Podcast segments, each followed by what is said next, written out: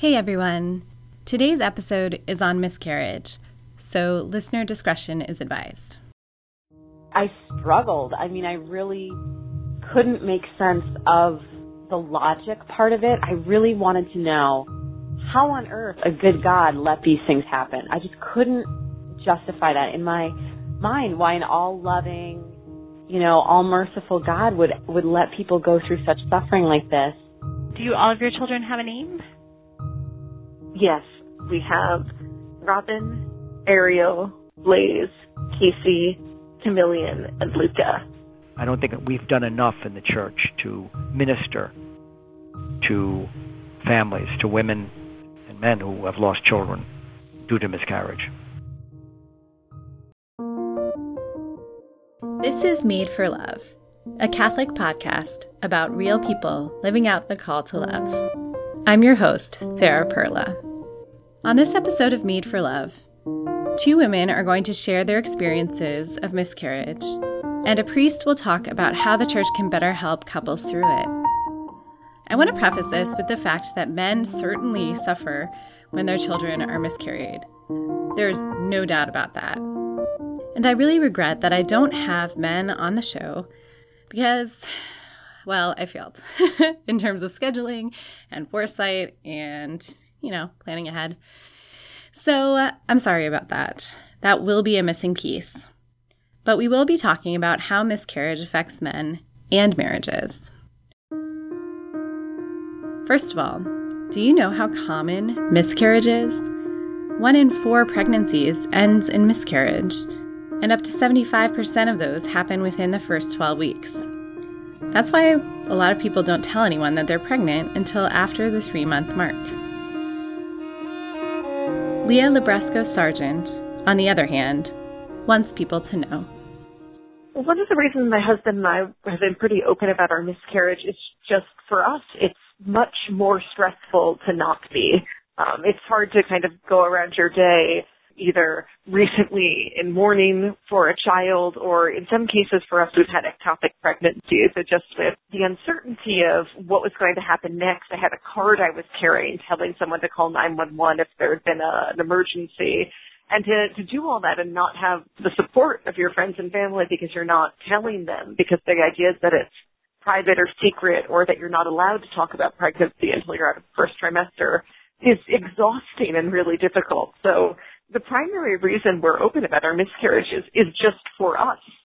Leah is a Catholic convert from atheism and author of books on prayer and hospitality. I'm Leah Libresco Sargent, and my husband and I got married in 2016. And you know, since we've been married, we've unfortunately lost six children through miscarriage. Leah and her husband Alexi believe that letting people know about their miscarriages is part of being a real community what is good about it is it really lets our friends and family care for us. And when I talk about it more openly and broadly, it's because it's true. Um, and to kind of not talk about my children and about our family isn't for me an honest way of living in the world. And when people kind of expect that families hide that, I don't think that's fair to them. The Sargents have experienced a lot of different kinds of loss as they've sought to enlarge their family. From pregnancies that seemed like they were going well and we were really after the first pregnancy kind of always nervous but more hopeful and then really being caught by surprise to find out there was a problem in an ultrasound or pregnancies where we knew from right at the beginning with our third child that something had gone wrong and we never kind of knew exactly what it was. It became more and more mysterious as things went by. This means that there were six times that Leah and Alexi were on a kind of cycle of hope and grief. And sometimes the physical impact of the miscarriage meant that there was barely a moment to process the loss at the time. In one case, we thought we went to the doctor to confirm that we were going to lose the baby because we'd had bad blood test results, and it was when we got the ultrasound. We thought just to confirm the miscarriage, that the doctor told us that our baby was ectopic and I had to go get surgery that day. I didn't even want to get the surgery that day because I just wanted more time to just be sad and not also have to deal with a medical problem for me. Now, I know you'd like to believe that professional OBGYNs would be trained to be sensitive to patients with these kinds of situations. Not so much. For a first miscarriage, you know, a doctor who, you know, in trying to reassure us is telling us not to be upset because this early it doesn't count. Um, you told me to stop crying uh, right after delivering the news. And then we switched doctors, and the new doctor was not better.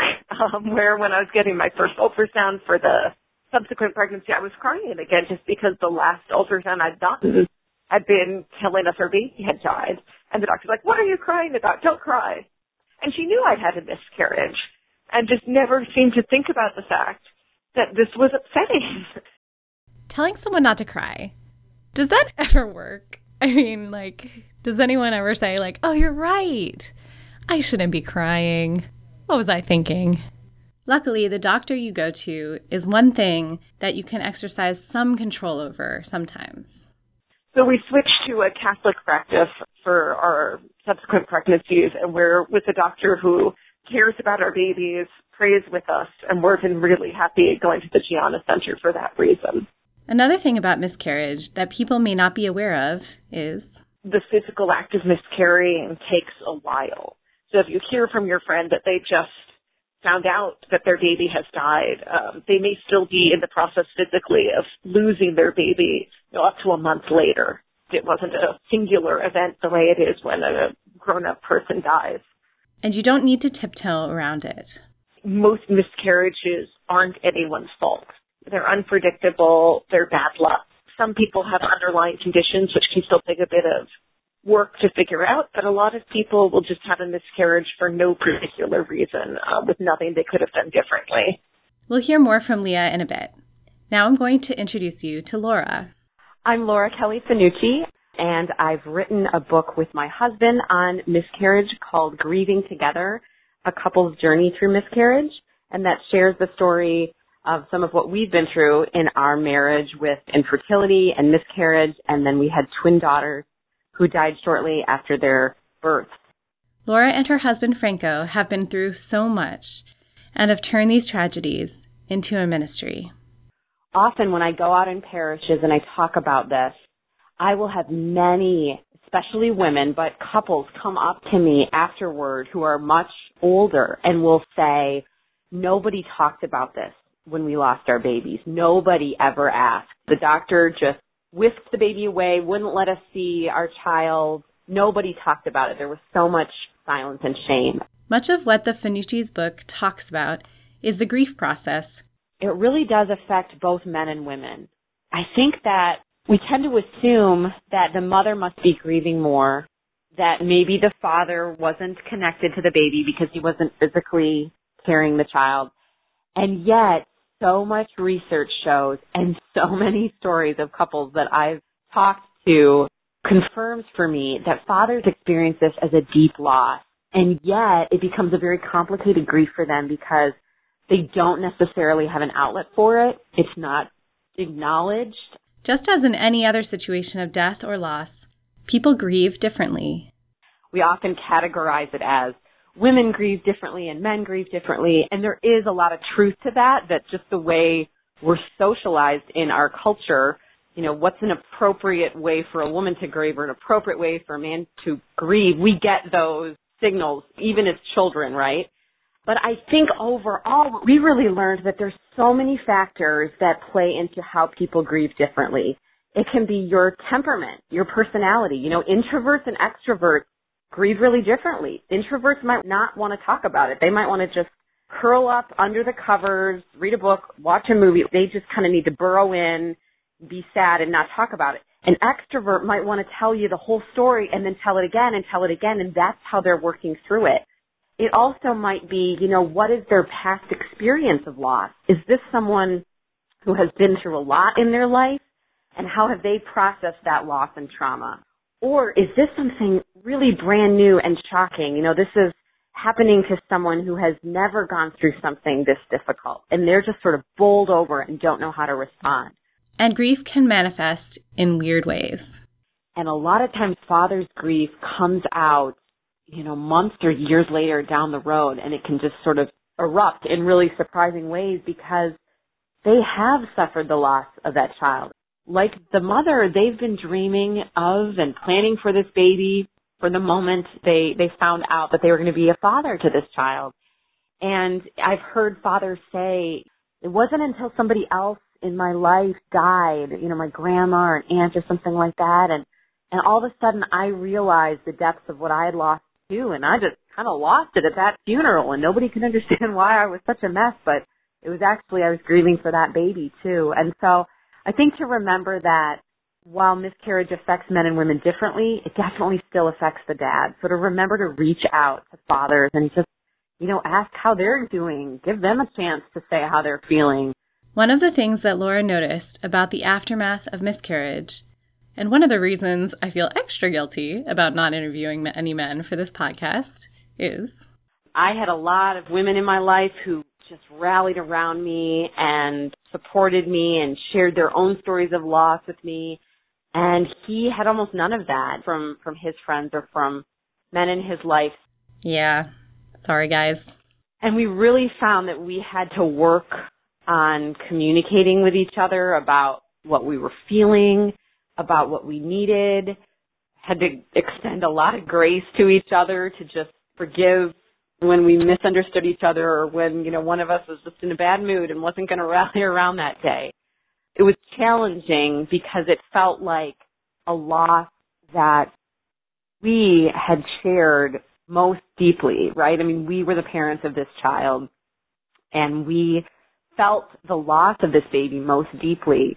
And yet, as a mother and as a father, we responded to that grief in really different ways. So it was challenging. And it took a lot of time and prayer and conversation to try to grow deeper in love with each other through that and, and deeper in our faith and trying to trust God through that.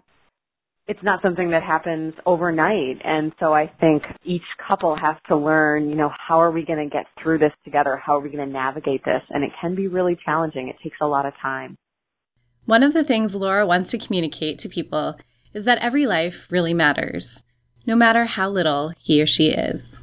We can assume sometimes that because a loss was early in a pregnancy, that might mean it's easier to get over. You know, you didn't know this baby for that long, right? So that should be something you'd be over in a couple of months. Sometimes people think that as long as a couple is able to have a child eventually, that's what matters.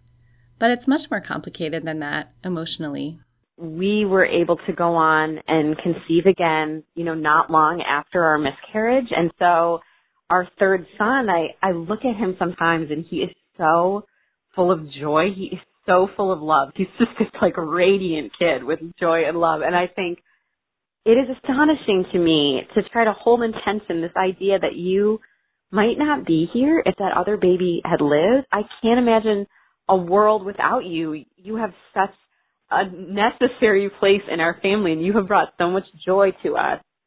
And so how can I be so grateful for that and never want to change that?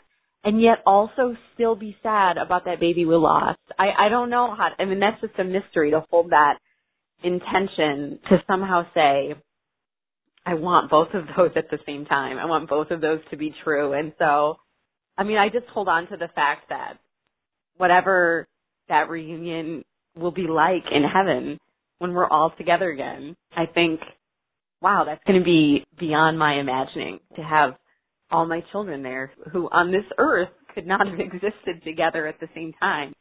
That will be, I pray, such an incredible blessing. Laura's third little boy wouldn't exist if his sibling had lived. And just because a, a couple goes on to conceive, you know, they, they never will forget that child they lost to miscarriage. This should be obvious, right? But also get it, you never got to meet the child, so his or her irreplaceability is harder to conceptualize. Here's Leah again. I think when folks aren't sure how to react, they should just ask because folks say a lot of things that are terrible, and I think like across the board terrible. Like you're so young, you'll have another, um, which is awful. You would never say that to someone who had lost a child who had been born. Um, and you shouldn't say it to someone who's had a miscarriage because they've lost a child. The fact that they can have more is not really that comforting. Tell, telling people, you know, that you're sure it will work out in time isn't a promise you can make. Again, so I don't think it's as comforting as people think. The temptation is always to say, Don't worry, I'm sure you'll have kids. Or, Have you checked out progesterone? When people just overload you with advice of any kind, like folks who have had miscarriages have already done a fair amount of medical research, you know, and may just want to be sad in this moment. Leah has appreciated all that her friends and family have done to support them. Some folks brought us food, which was lovely.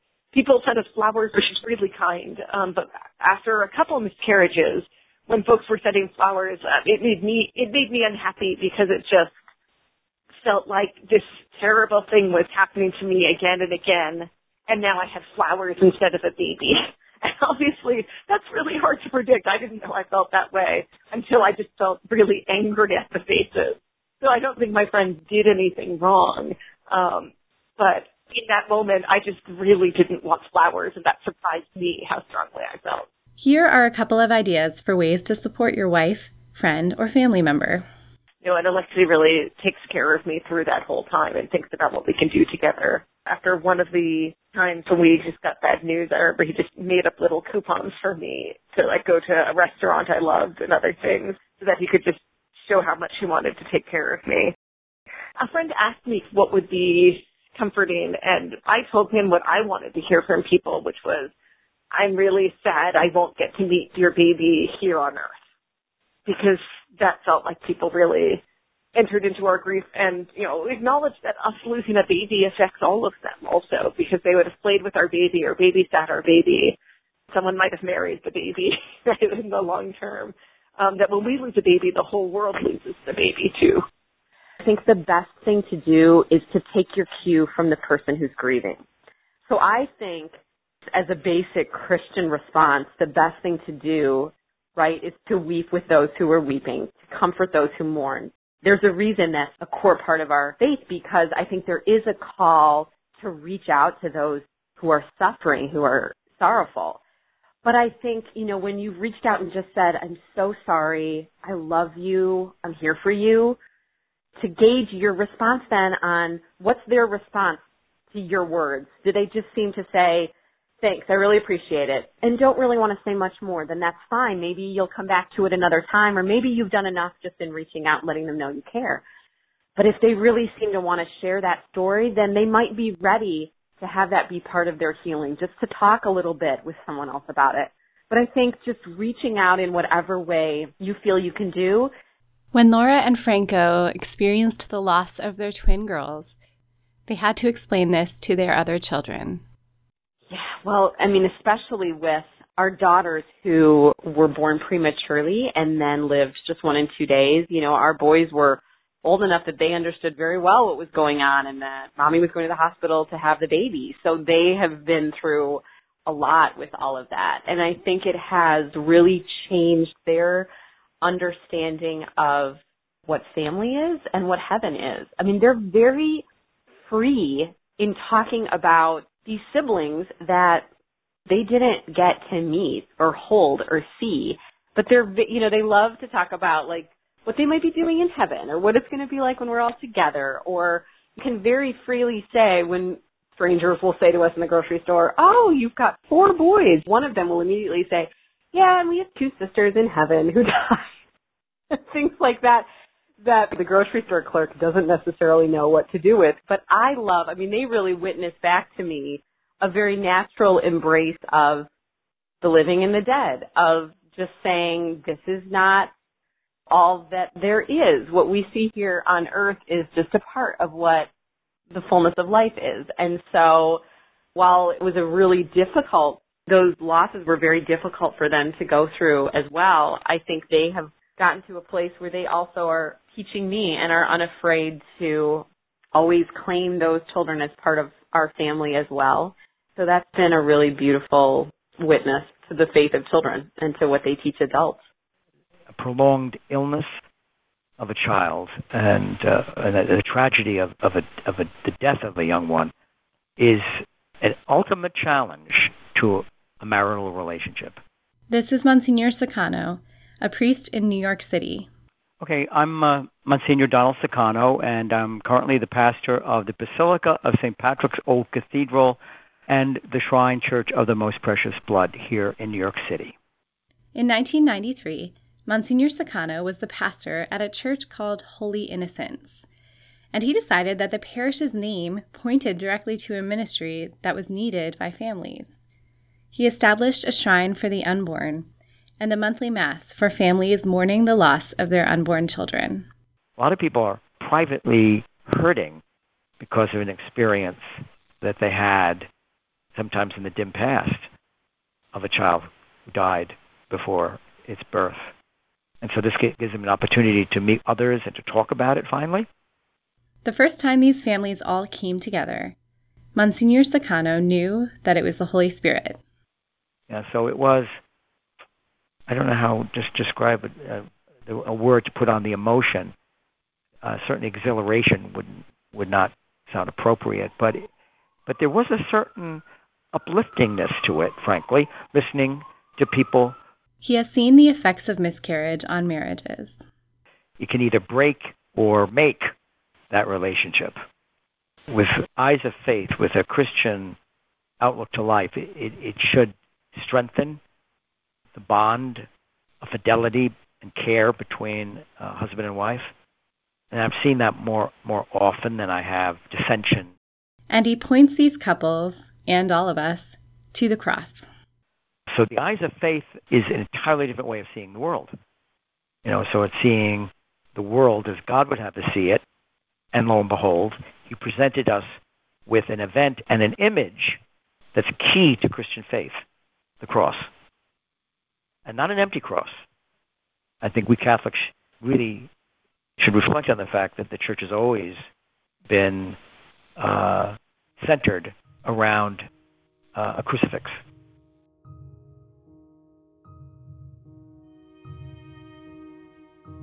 Dead man. A man suffering. It's, it's, it's, it's defeat, it's ignominy, it's uh, uh, unstoppable sorrow uh, for the world. That's, the, that's what that means. It's everything that the world is not or wants. It is possible for a terrible tragedy to strengthen the bond between husband and wife. Not easy, but true. So the Christian needs to be able to stand in front of it, which means stand in front of a child who's died in your arms at three months, as cute as can be, with a life that it could have lived and yet, even then, see the power of God's resurrection and His mercy. Sometimes, out of a good desire to remind people that every day is an opportunity to draw closer to God, we end up kind of making the cross into a small thing. Like, my cross at this moment is to get this podcast done on time. And that's not untrue, but real suffering comes to all of us and it's not little. We've become so accustomed to it that that may be a problem. I don't know. We've made art out of it, in some ways glorified it by making it romantic and, and beautiful. It wasn't beautiful at all. It was ugly and smelly and dreadful. The crucifixion was dreadful in every aspect. Christ did not at all shy away from that. Was his message throughout the whole journey to Jerusalem, telling the disciples, hey, guys, there's a cross up there ahead. No, no, no, not us. There's got to be a better way. There's got to be a better way to the kingdom. Right? And, and so Christ led them to the cross. They scattered. They weren't even there. The Synoptic Gospels, they all fled. So it was the power of the resurrection that brought them together and made them the men and women that they became. Went to their own martyr's death, most of them. Monsignor Sakano seeks to help all of us to see with baptized eyes, to see through the cross to the resurrection.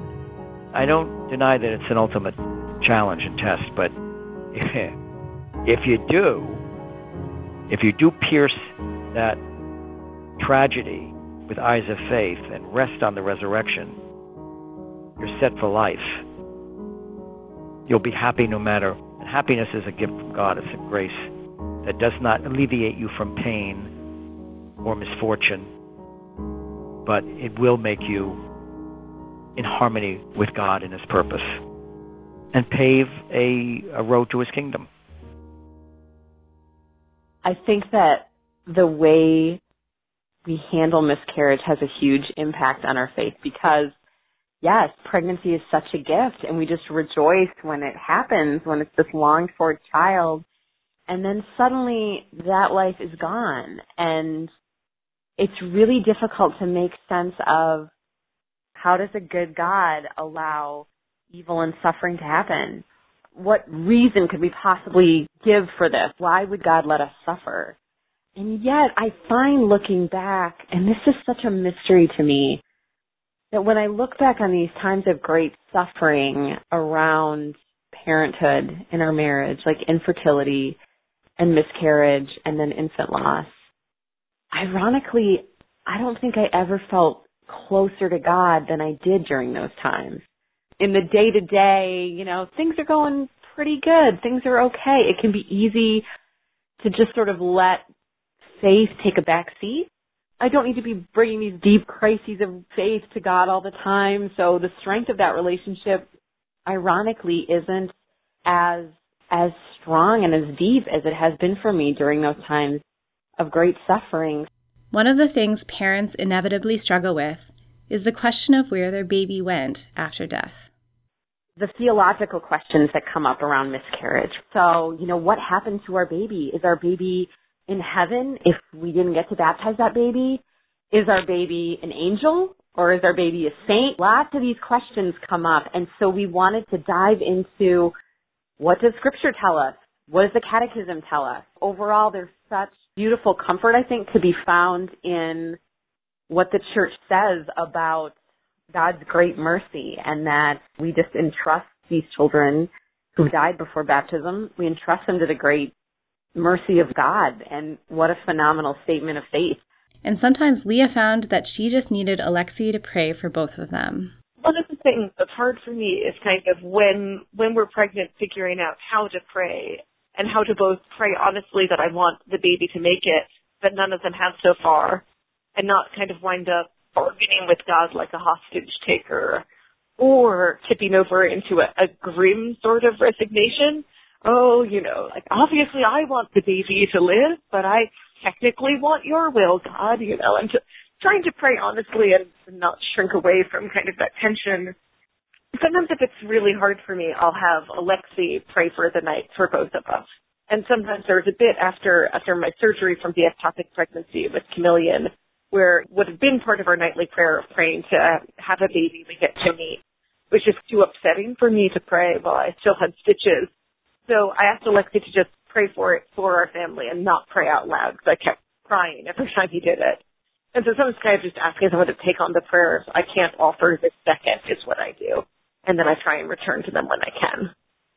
The thing about suffering in a truly Christian way is that it opens you up to other people.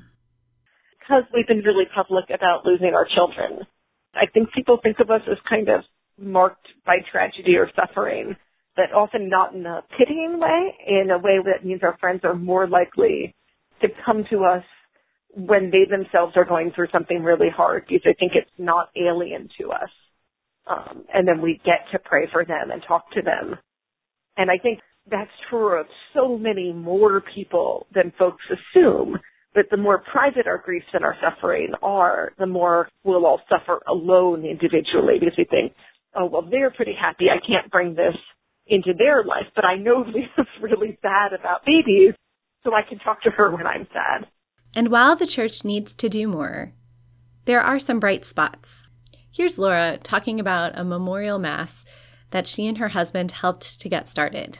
Just at our parish last November, I was blown away by how many people we knew from church that I didn't know they had lost babies like this. Some of them three, four, five babies. And I thought, wow, to just see them get up and light a candle for these children, to speak their names into this room and to all share in the Eucharist together I will never forget that. And I, I've just really come to see the power of gathering in the Christian community to say, this is who we are as the church. We love and remember these children. We thank God for their lives and we ask for, you know, the healing grace to, to keep going in faith. I think it's fair to say that church has not done enough in this regard, and it's enormous. It, it's enormous in terms of the people who, who have had a stillbirth or a miscarriage. Just don't talk about it. The church really has a lot to offer parents um, who are losing or have lost a child. There's a special blessing in the Book of Blessings. You can have a memorial mass for your baby. So the church has a lot to offer. The main issue, I think, is that people don't know the church has these things. Most folks don't necessarily have a close relationship with their parish priest, so they may not mention their miscarrying. If you don't know that the church has blessings and prayers specifically for their situation, and the priest doesn't know that they've lost a baby, no one's going to offer it to them. There's a bunch of material I couldn't fit into this episode. So be sure to check out the show notes at marriageuniqueforareason.org. I'll put links to Laura and Franco's book on grieving, as well as Leah's unrelated books, and a link to the Shrine for the Unborn in New York City. You may have noticed that this episode had some new music in it, and I know it was super dramatic.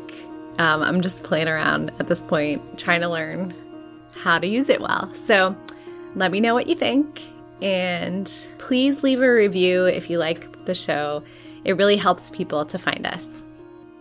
Also, this is the second time I'm recording this whole thing because the first time, for no apparent reason, this is what it sounded like when I was done. If you like what you've heard today, please support this project by sharing it with your friends, subscribing to Made for Love on iTunes, writing a review, or commenting on the show notes at marriageuniqueforareason.org. And be sure to follow us on Facebook and Twitter and all those things. This is essentially a one woman production, so yours truly did everything, except for the theme music, which is composed and produced by Michael Taylor. And then the new music is from FirstCom,